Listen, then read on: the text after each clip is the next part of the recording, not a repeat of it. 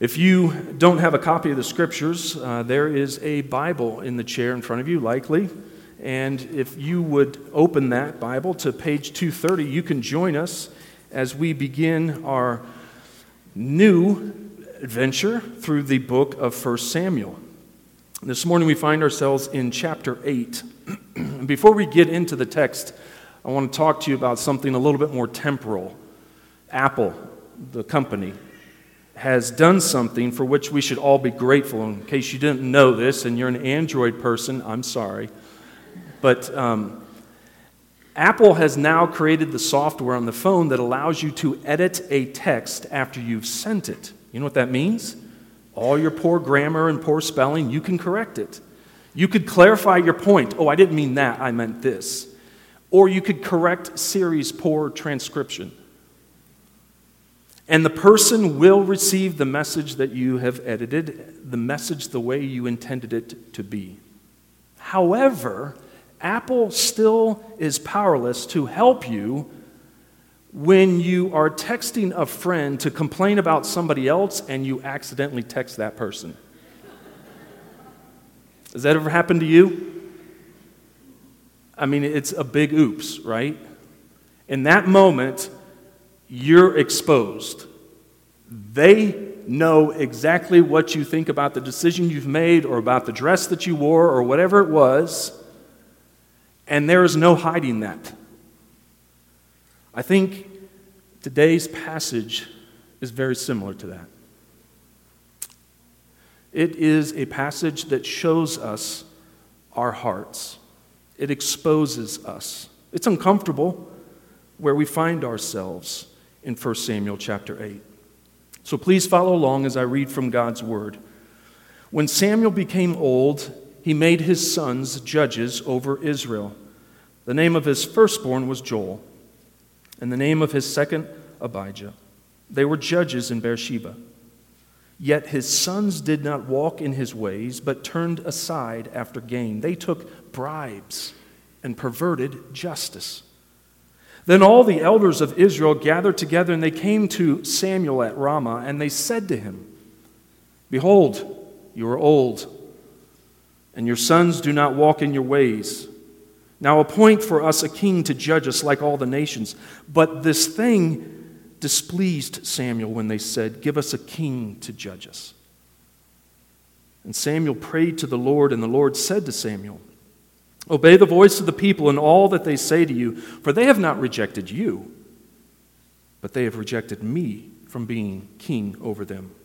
According to all the deeds that they have done, from the day I brought them up out of Egypt, even to this day, forsaking me and serving other gods. So they are also doing to you. Now then, obey their voice, only you shall solemnly warn them and show them the ways of the king who shall reign over them. So Samuel told all the words of the Lord to the people who were asking for a king from him. He said, These will be the ways of the king who will reign over you. He will take your sons and appoint them to his chariots, and to be his horsemen, and to run before his chariots. And he will appoint for himself commanders of thousands and commanders of fifties and some to plow his ground and to reap his harvest, and to make his implements of war and the equipment of his chariots.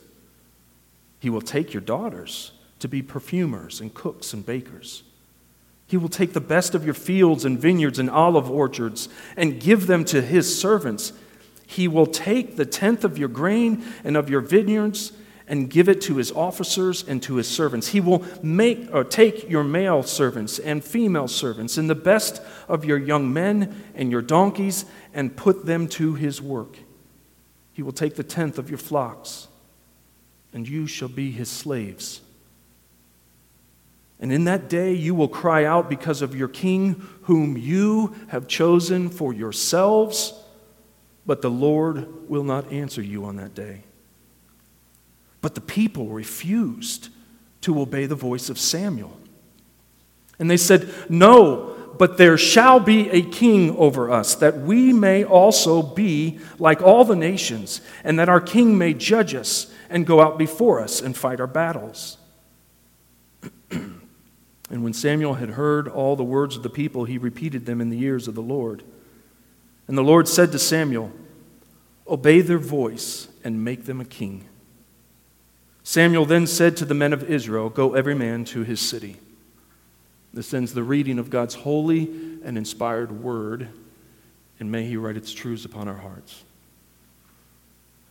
This passage, you see it right there. It's, it's a conversation, a little bit of a back and forth. Verses 1 through 9, there's a situation in the first few verses that prompt Israel's elders to come to Samuel. They demand a king. Samuel's offended by this request. He goes to the Lord, and surprisingly to Samuel's ears, God says, Do it. Only you're going to tell them what it's going to cost them. And in verses 10 through 18, Samuel lays it all out for him. This guy will be a tyrant. He will take from you. The people are insistent. No, no, no, no, no, Samuel. We want a king. Twice they mentioned that they want to be just like the nation around them. Samuel obeys the Lord, and as he dismisses them at the end of verse 22, go every man to his city means not to say, I'm done with you, I'm out of this. It's, it's a sign of Samuel saying, This is going to take time. We're going to do this right. Go home. So, what we see in this passage, I think, is going to be challenging for us is three thoughts, as it were, three realities that show us how this passage kind of exposes us and our hearts. First is in verses 1 through 9. It's, it's this idea. We may find ourselves at a place in time where we're ready for a change, but on our terms.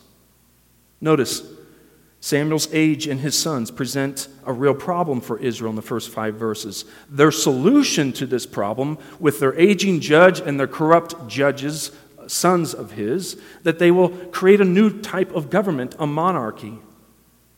What's ironic is Joel's name means the Lord is God. Abijah's name means my father is the Lord, but they act anything other than their names suggest. They turned aside after gain. They took bribes and perverted justice. They failed to emulate their father or their God. Moses repeatedly in the law condemned some of the most practical kinds of perversions of justice that one can imagine. The most common ways to pervert justice is to show favoritism. It is to distort truth to the ends of greedy gain. And this is all over in the law. Moses says this is not to be done by Israel's judges.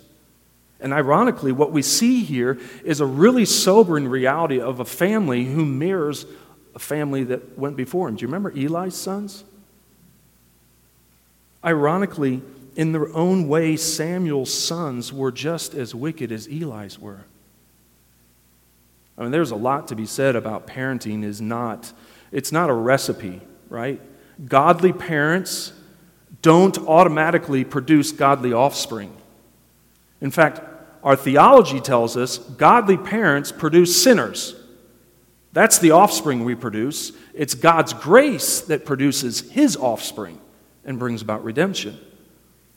But there's as good as you can be as a parent, there's not a guarantee that your children are going to turn out to love the Lord their God with all their heart, soul, mind, and strength. We pray to that end. We lead them to Jesus. We pray that God's Spirit will open their hearts and they will fall in love with Him. But we see here a sobering reminder that there is no guarantee. Samuel's upset, but he goes to the Lord and he learns that God has not rejected him, but the Lord. the king that they're demanding, Samuel, is not a substitute for you, but for me, God says. In fact, he says in verse uh, eight, 9, this is the way they've been treating me ever since I brought them out of Egypt. Now, it's clear Israel's elders thought Samuel was the guy to do this. They respected his leadership, they came to him, they weren't trying to circumvent him, but their motivation is wrong. And we might be sympathetic to them. I mean, Samuel's old. They made that very clear, didn't they? You like how blunt that was? Hey, now, you're old. and your sons are wicked. do this for us. We might be sympathetic if we didn't know Israel's history, because this desire for a king is not a new one. Let me just walk you through a couple little cliff notes for you. Israel tried to make Gideon the king after he fought against the Midianites in Judges 8. He rightly said, No, no, no, no, no. God is your king. But one of his sons would later kill 70 of his brothers. So even though Gideon said, God's your king, he basically acted like a king and had a lot of wives and 70 offspring. That's not from one woman, I'll just tell you that. so Abimelech kills his brothers. He declared himself king over Ephraim in Judges 9. Later, another judge named Jephthah was made king over Gilead. That's the tribes that were on the east side of the Jordan in Judges 10. More importantly, within the context that we have here in 1 Samuel 8, we see that God exposes the heart of these people. They have rejected me from being king over them. And they've done deeds like this from the very day I brought them up from Egypt. Now, what does this show us about the human nature? I mean, chapter 7 in our Bibles is just a page away from chapter 8, but this is decades away in reality. And yet, when difficulties came, Israel responded correctly in chapter 7. They cried out to God for help, and God rescued her. But in chapter 8, as Israel foresees what will be a tenuous future, is uh, Samuel's old age and his son's wickedness, they don't do the same thing again. We're ready for change, but the kind of change we want is change according to our terms. They demand that Samuel give them a king instead of saying, Samuel, can you go to our king and tell us what's next? Ask God to help us to know his plans for the future. And I wonder how often do we approach our problems rationally rather than spiritually? And there's no denying Samuel was old, there's no denying his son's corruption. There's no denying that a transition of leadership was about to take place. These are facts that are indisputable. But did they think about them spiritually or just logically? Do we do that? Even as Israel is rebuked and warned about the path that they are pursuing in verses 10 through 18, they refuse to repent, as seen in verse 19 and 20. Their demand grew more insistent. No, Samuel, but there shall be a king over us. We will not listen to your word, Samuel. You must listen to ours. Paul would write about this in Romans 1, verses 21 and 22. They exchanged the glory of their Creator for a cheap substitute. For although they knew God, they did not honor him as God or give thanks to him, but they came futile in their thinking, and their foolish hearts were darkened. Claiming to be wise, they became fools and exchanged the glory of the immortal God for mortal man. You would give up God as your ruler to have a human. I mean, this is, this is the reality. They were ready for change, but on their terms. We know that they've done this before. They did it with a golden calf in the wilderness. Just a few chapters ago, they did it with the Ark of the Covenant. That was their substitute instead of God. Now they're trading not the Ark, but a God for a man. And once again, Israel has substituted technique for trusting God. Christian, how often do we tell God what to do rather than listen to Him? And we dictate to him. This is the situation I'm facing, God. You must do these things this way, in this time, and in this manner. And what that really reveals about our hearts is that we're not trusting our Maker. Maybe we're tired of needing God, and it's kind of like the training wheels. Dad, take them off. I'm not a baby anymore. Get rid of the training wheels. I don't need the help. And we treat God like that. We want an easier path forward. Instead of going to God and waiting on Him, just lay it out. Let's do this, and it's so much faster, so much more efficient. Now, what ought to terrify us is that sometimes when we make our problems and approach our problems and make our demands on God and we are, we're responding rationally rather than spiritually, is that God actually does give us the desires of our hearts. Romans 1:28 again, and since they did not see fit to acknowledge God, God gave them up to a debased mind to do what ought not to be done. By getting what we want, we wrongly assume that God's okay with it. If He didn't want me to have it, He wouldn't have let me have it. If God didn't want this relationship to form, then He, he would have just blown it up earlier. And we begin to lay blame on God for giving us the desires of our hearts when it's our stubbornness rather than God.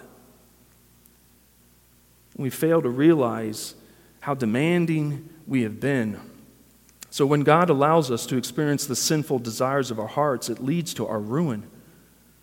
You think of Israel in the wilderness. We are so sick and tired of this manna, Lord. Like, seriously. Now, I'm not a big honey guy, but I know a lot of you are, and honey is really good and sweet. And so that manna that they got was supposed to be like a honey wafer. It was supposed to be delicious, light, flaky, all the good things. You could make great stuff, great biscuits out of it and they said, We're done with this heavenly food. We want some meat. So he gives them quail. You remember that story? Even while the meat is in their mouth, God strikes them down for their rebellion and disobedience. He brought death. So 1 Samuel, verses 7 and 9 of chapter 8 here, hint at this foreboding future for Israel. We can also read the situation wrong. No doubt Israel was afraid of losing security that God had given them. They've experienced decades of peace with the Amorites. They had a victory that really pushed the Philistines out of their territory. God had created a normalcy in their lives that they saw as being jeopardized when Samuel died. So, in their logic, in their reasoning, they're saying, here's a practical solution, Samuel. When you're no longer on the scene, a king would do all that. He could be a judge for us, and he could be a military leader. God reveals the problem. These people have rejected me as their king. Hey, Samuel, let me just tell you something. They're treating you just like they treated Moses before you. Samuel, they're treating you just like they'll treat the prophets after you. They are rejecting me as their king. So, Christian, let me just encourage you this way. Instead of looking for change according to your terms, commit your life to the Lord's will and not your own. Maybe, just maybe, instead of demanding that God does what we want Him to do, maybe we should pray and ask that His will be done. He may choose a different path, quite different from our own understanding. He is gracious and He is wise. His ways will be better than the ends of our sinful desires. For a couple years, we had been praying as a church in Anderson, Indiana, that God would do a work that only He could do, that He would convert people, that He would call this church to greater faithfulness, that He would use us for the sake of the kingdom, that we would grow and flourish. And you know what? How God chose to answer those prayers? By closing the church. He chose to put His sheep in new pastures. He led our family here to South Canyon. God is good, Christian. His ways are higher than our ways. We cannot fault God because His wisdom is greater and His ways are good. Here's a second reality that we see. Not only have we been exposed as people who want things on our own terms, we're ready for a change, but on our terms. Secondly, we see we don't want to be different for God. You look at verses 5 and 19 and 20. What, what is the recurring theme in both of those passages? We want to be like all the nations. I mean, is there anything really new? No. I mean, we want to fit in. This is not a new concept. Parents, be relieved, if it is a relief, that your kids are just like every generation before them. They want to fit in with their friends. We don't want to be different for God. Deuteronomy 17. If you turn there, I think this is a helpful illumination for us as it relates to this passage. So, Deuteronomy chapter 17, and I'm sorry I didn't look it up to see where that would be in the Bibles provided, but there's a nice index at the front. And maybe you could reach out to someone next to you and they can help you find it. Deuteronomy chapter 17, look at verse 14. When you come to the land, now this is God speaking to Moses on Israel's behalf. This is while they're in the wilderness. When you come to the land that your Lord that the Lord your God is giving you, and you possess it and dwell in it, and then say, I will set a king over me like all the nations that are around me. You may indeed set a king over you, whom the Lord your God will choose. One from among your brothers you shall set as king over you. You may not put a foreigner over you who is not your brother. Only he must not acquire many horses for himself, or cause the people to return to Egypt in order to acquire many horses, since the Lord has said to you, You shall never return that way again. And he shall not acquire many wives for himself, lest his heart turn away, nor shall he acquire for himself excessive silver and gold and when he sits on the throne of his kingdom, he shall write for himself in a book a copy of this law, approved by the Levitical priests, and it shall be with him. And he shall read in it all the days of his life, that he may learn to fear the Lord his God by keeping all the words of the law and these statutes and doing them that his heart may not be lifted up above his brothers, and that he may not turn aside from the commandment either to the right hand or to the left, so that he may continue long in his kingdom, he and his children in Israel. You see, what we're seeing here in Deuteronomy is that this idea of a kingship wasn't a new one. God had already made a provision for it in the law. It wasn't sinful that they asked for a king. The need was real. The problem was their motivations are wrong. Notice what they say in verse 5 We want to be like all the nations. And Deuteronomy chapter 17, if you read through it again this afternoon, I, promise you, you will see this clear as day. God wanted Israel's king to not at all be like the kings of the other nations. Don't get for yourself many wives. Don't accumulate horses and chariots. Don't accumulate excessive gold and silver. Don't be proud and lead your people in an abusive, tyrannical way. I want you to have a copy of my law on your nightstand so that every day when you get up and when you go to bed, you are reading it and you're rehearsing the fact that you are my king. I am king, you are a viceroy. But Israel is determined that they must have a man who looks like all the other nations. They cried out, Make us look like the world. We're tired of being a peculiar people. We tend, as believers, to shrink back from holiness or being distinct according to God's ways. We'd rather be in step with the rest of Rapid City than be different. I remember as a student in college, um, our school was really strict and we had a dress code. I'm thankful that uh, we don't have a dress code here at South Canyon. Like, please wear clothes, don't misunderstand me. But you're welcome to come as you have, what, whatever you have available. You're not going to get looked down upon. Some of us dress up, some of us are a little more casual, and that's okay. But this college I attended had a dress code which inevitably marked every one of its students when they were out in the community.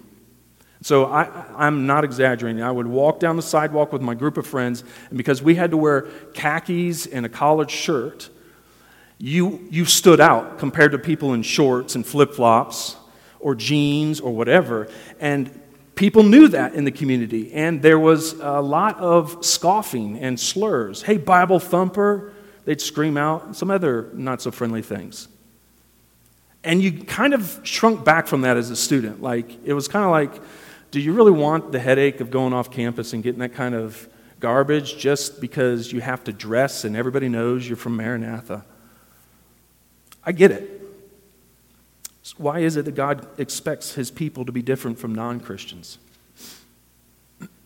Why should God's people be sexually pure? Why should we be honest?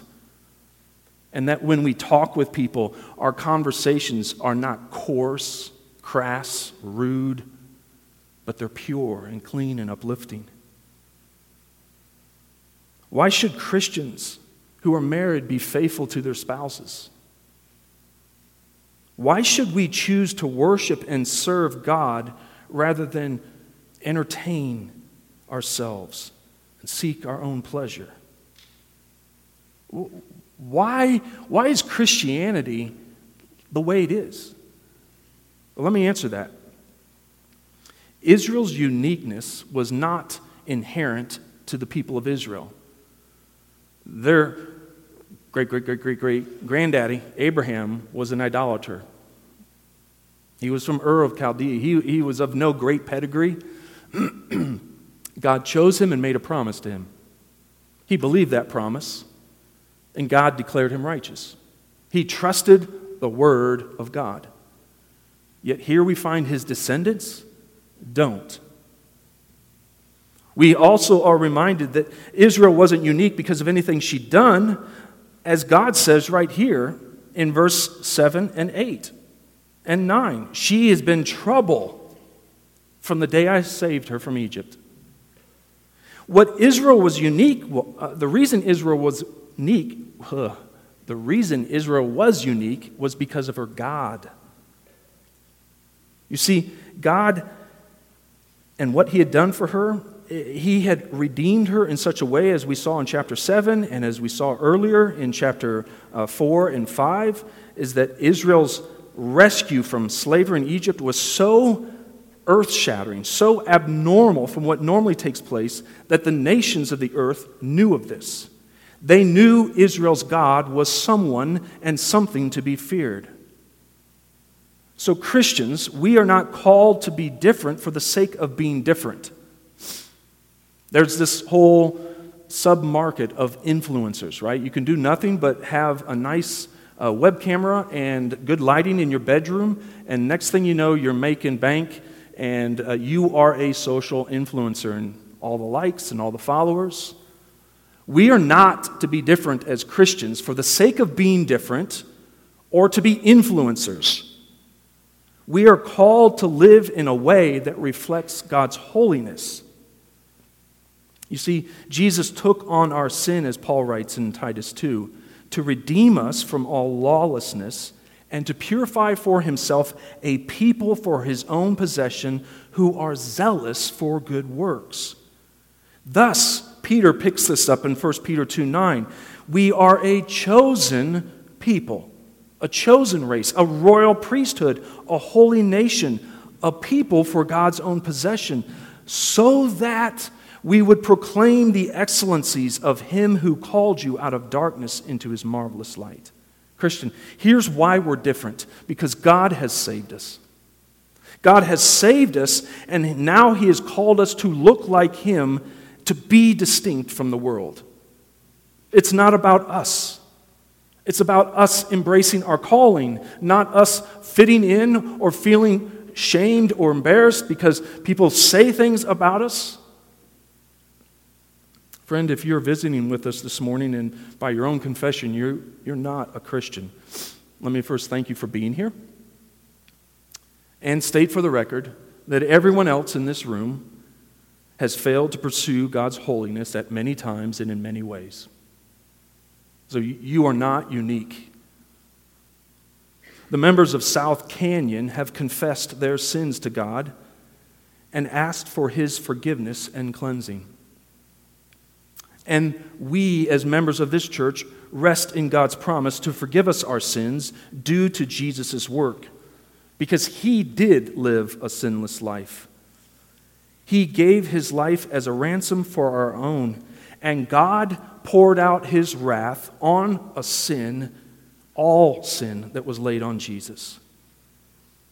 And God did this in order to save us. He punished his son for sinners like you and me.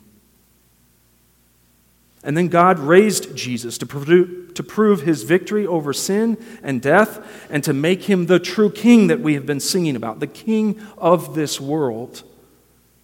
And then God, in his grace, has given us through his Spirit the power to obey his word and to live holy lives. This is the Christian's reality. If we fail to obey God, and you have no doubt seen Christians who have failed to obey God, it's not God's fault, it's ours. This is what it means to be a Christian it means to confess your sins. To trust in Jesus for the forgiveness of those sins. It means to cry out for mercy that is not earned and owed, but is given. And it means to walk as one who is redeemed, to be distinct. And so, friend, thank you for coming this morning. And let me just say this very simply. We sincerely invite you to trust in Jesus for the forgiveness of your sins, to have your conscience cleansed, and to receive the peace of God that passes all understanding as you are made new in Christ. This is something I would be happy to talk with you about afterward. Any of the ushers that are by the doors, they would be happy to point you out to an elder in our church. We want, this is why we want to make this clear.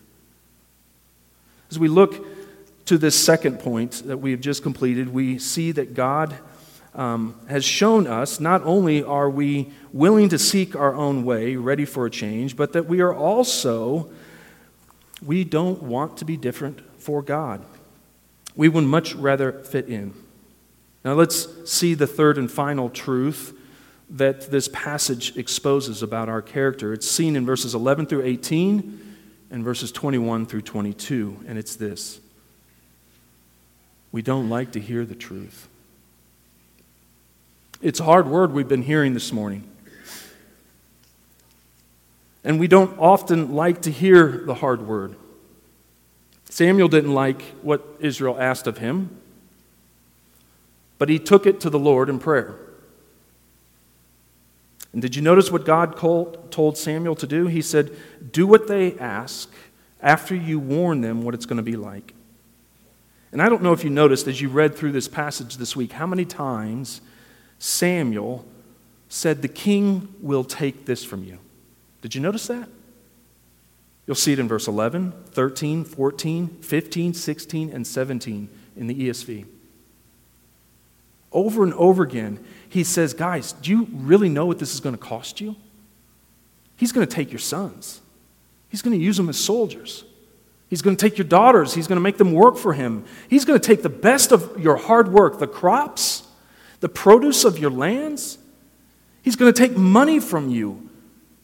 He's going to take your flocks and your herds. Finally, all that's left, it's like the reverse of what happened in Egypt. Remember when there was the famine and Joseph took money from people, and then after they ran out of money in the next year family, he took their crops. Then the next year it was their land, and then they said, What else do we have to give you, Joseph? We need food. We will be Pharaoh's slaves.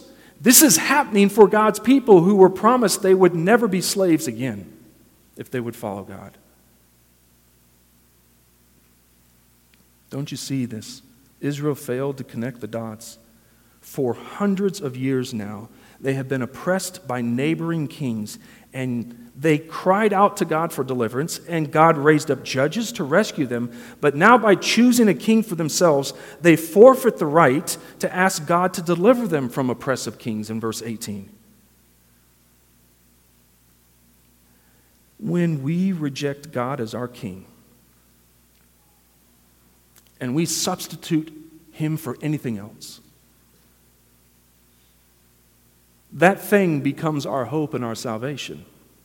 It's your health, it's your career, it's your bank account, it's your family, it's your friends. Whatever that substitute is for Jesus, when you make that transition and you trust in that thing, and that thing fails you, who do you have to appeal to? You will never be left short-handed by God. Never. In the 450 years since God rescued them from Egypt, Israel never had the grounds to doubt God's care and providence. Not once. He met their need in the wilderness and in the promised land. He made his people flourish. He gave them sons and daughters so that they truly did become like the sands of the sea. Innumerable. He blessed the womb. We see this as Samuel opens, and Hannah is given a son. A barren woman is given a son because of God's grace. King Yahweh gave land to his people that they could work and benefit from. He didn't extort or extract labor from his people for his own profit. King Yahweh gave good gifts instead of taking the best. He protects for the glory of his name. He's just and generous to his people. Even though they are his servants, his yoke is easy and his burden is light. God is impartial he gave rain to the just and the unjust. In summary, what we see here, Israel is walking away from a God that is holy and just and merciful, a God who gives good things, and they want to trade that all for a human who, if they would just look around at the kings around them, if they would even look at the judges that God had raised up. I mean, look at Samuel, great guy, but his sons do not walk in his ways. Now you're going to give a king even more power, and you're going to expect to get better results than what God could give you. It's, it's just astounding that they don't want to hear the truth. Comparing the rule of God to the rule of man is like comparing life to a rock. They have nothing in common. And God is so much better. You might have missed this, but this is the first time from chapter 3 and verse 19 to this point that the people reject God's word from Samuel. If you go back to chapter 3 and verse 19, what do we read there? That, that the Lord revealed himself to Samuel at Shiloh. God has established him as a prophet as Samuel grew and the Lord was with him, and let none of his words fall to the ground. And all Israel from Dan to Beersheba knew that Samuel was a prophet of the Lord. But they say to the prophet who's warning them, guys, there's still time to turn from this. They say, no, no, no, no, no. You don't understand. We're done listening to your voice, Samuel. You listen to ours. Luther, in the Reformation, was calling the church to pay attention to God's word because it had become so corrupt. The church had become overlaid God's word with all the human traditions, all the man made thinking, and they had created a false gospel. And Luther's saying what we need to do is go back to the truth of God's word. I mean, is it any surprise that that was the need in 1517? Is that any surprise that it is the need today in 2022? It was the same need that God's people had way back here in 1100 BC. We need to hear from God and then we need to obey God. Israel rejected God's wisdom, they demanded their folly. I remember as a kid um, two slogans from PBS. We didn't have cable, so we had broadcast TV. And one of them was Knowledge is power. You ever heard that one? And then the other one is the more you read, the more you know. Both statements are true in part. But knowledge alone can't change us. Knowledge has to be applied in our lives. Knowledge has to be applied in our circumstances. It's like what we read in James chapter 2 and verses 14 through 26, where the pastor of the church in Jerusalem points out that Christians can't unhitch the wagon of good works and a godly faith. They're not two separate entities, and you can abandon one and hold to the other. They have to be coupled together. We who know God must respond in obedience to Him. We cannot separate what He has called us to be, distinct from the world, holy from believing truth. These people had God's word, they had the law. We are told that God spoke to them through his prophet. They had revelation. They were the descendants of those very same people who walked across a dry seabed, later, a dry riverbed. And no doubt many of these same people in chapter 8 were eyewitnesses of what took place in chapter 7. Yet they refuse to submit to God's word, and they prove yet again how stubborn they are. You see, their firsthand knowledge of the Holy One of Israel didn't lead to transformation. Instead, they resisted to their own peril. Proverbs 12:15 says, "The way of a fool is right in his own eyes." We see that here, right? But a wise man listens to advice. Let me just say this morning we have heard, we began with the observation that God exposes us for who we really are. We may be ready for a change, and I would say, don't make changes for your own way and for your own desires. We, we may struggle with being different for the Lord, but let me just say don't lay down that responsibility, Christian. Follow your King. We may not like to hear God's truth, but we always hear truth from God. He is not lying to us to take advantage of us. He is not buttering us up. He is not trying to be nice to us to not hurt our feelings. He always speaks the truth to his people so that he can bring about godly repentance, godly faith, godly attitudes, actions, and corrections. So let me conclude with this. How should we respond when we are exposed for who we are? By acknowledging our sin and seeking God's forgiveness? By turning from trusting in poor substitutes and waiting on the Lord?